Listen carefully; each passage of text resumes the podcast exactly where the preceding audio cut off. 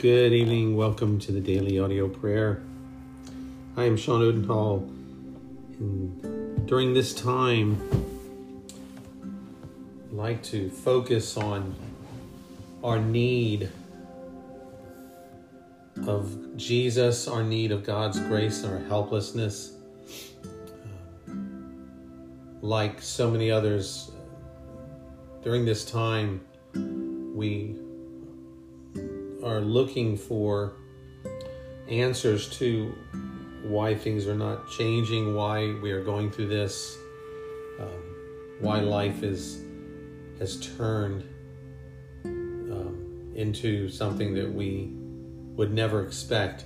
But through all this, through all this, um, I have tried to keep in mind that I need Jesus more than anything he, uh, even if I don't have understanding, I need to know and stay close to Him because I am helpless. We all are helpless outside of of, of our God, and uh, and so let's pray to the one who is the gardener of our soul, one who takes care of us in our helplessness and on our need.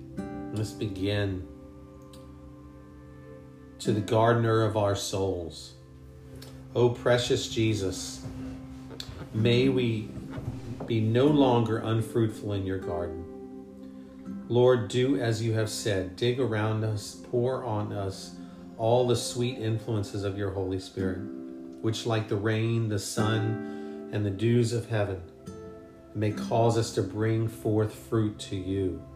And Lord, if you will listen to unworthy creatures like us, pleading for others. Let this year, this day, this week bring the same blessings to all of your redeemed, even to those who do not believe, even our relatives, friends who who are still in darkness. We pray this may be to them the acceptable year of the Lord. And Lord, during this time, we want to focus on others we have we are helpless here because it is so easy to look at ourselves and to see our own needs. But keep us aware that there are many many others who don't know you and who are lost. Keep us from focusing on ourselves jesus so that we may be able and prepared to share this life with others.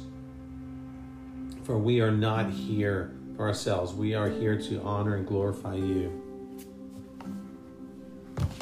But we are helpless, Lord.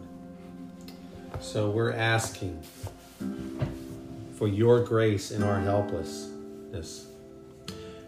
We know, our Father, that at this desperate hour in world affairs, we need you. We need your strength, your guidance, and your wisdom. For there are problems far greater than any wisdom of man can solve. And we're asking, what shall our leaders do in such an hour? So we ask that you, your wisdom and your power would come upon the President of the United States, the senators, congressmen, and we pray that the senators and congressmen that they would listen to you Lord, for those that are that are um, pushing hard against anything that is righteous and good, we pray that you would stop them. Those who are looking to do evil, looking to, to destroy our country, we pray that you would stop them. And for the senators and congressmen who are looking to for true wisdom, may you grant it to them. May your wisdom and your power come to them to whom have been entrusted leadership. Excuse me. May the responsibility lie heavily on their hearts until they are ready to acknowledge their helplessness and turn to you. Give to them the honesty, the courage, and the moral integrity to confess that they don't know what to do. Only then can they lead us as a nation beyond human wisdom to you, who alone has the answer. Lead us to this high adventure. Remind us that a mighty fortress is our God, not a hiding place where we can escape for an easy life, but rather an arsenal of courage and strength, the mightiest of all, who will march beside us into the battle for righteousness and world brotherhood. O oh, our God, may we never recover from our feeling of helplessness and our need of Jesus. In the strong name of Jesus, we ask. For we are blind, be our light. We are ignorant, be our wisdom. We, Lord, are self willed, be our mind. Open our ear to grasp quickly your Spirit's voice and delightfully run after your beckoning hand. Melt our conscience that no hardness remains and make it alive to evil's slightest touch. When Satan approaches, may we flee to your wounds and there cease to tremble at all alarms. May that be true, Lord, for we do, we are so afraid and we tremble. Be our good shepherd to lead us into your green pastures of the word and cause us to lie down beside the rivers of its comforts. Fill us with peace, that no disquieting worldly gales may ruffle the calm surface of our souls. Your cross was raised to be our refuge. Your blood streamed forth to wash us clean. Your death occurred to give us a surety, and your name is our property to save us. By you, Lord, all heaven is poured into our hearts, but it is too narrow to comprehend your love. Lord, we were strangers, outcasts, slaves, and rebellious, but your cross has brought us near. Your cross has softened our heart, made us your Father's child, and has admitted us to the family. You have made us joint heirs with yourself. Oh, that we may love you as you love us. Walk worthy of you, our Lord that we may reflect the image of the heaven's firstborn and always see your beauty with a clear eye of faith and feel the power of your spirit in our heart.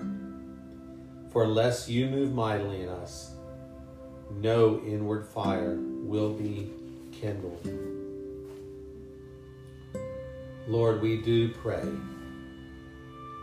that you would cause us to seek you this day that we would not fear. We would not fear, Lord, in any way. So we pray for your peace tonight, for those that are getting ready to take their rest that you have ordained and you have provided. And for those who are just starting their days, that you would provide and you would reveal your presence reveal yourself, Lord Jesus. May you be honored and worshiped as the God of gods and the King of kings and the Lord of lords today. We ask this in your holy name. Amen. Thank you, fellow believers, for being here with us to pray together. I, do pray that you would have a um, peaceful rest tonight as you sleep, enjoy God completely today. If you, if this is a different time for you, that your time with the Lord Jesus would be sweet and satisfying today. We will see you tomorrow.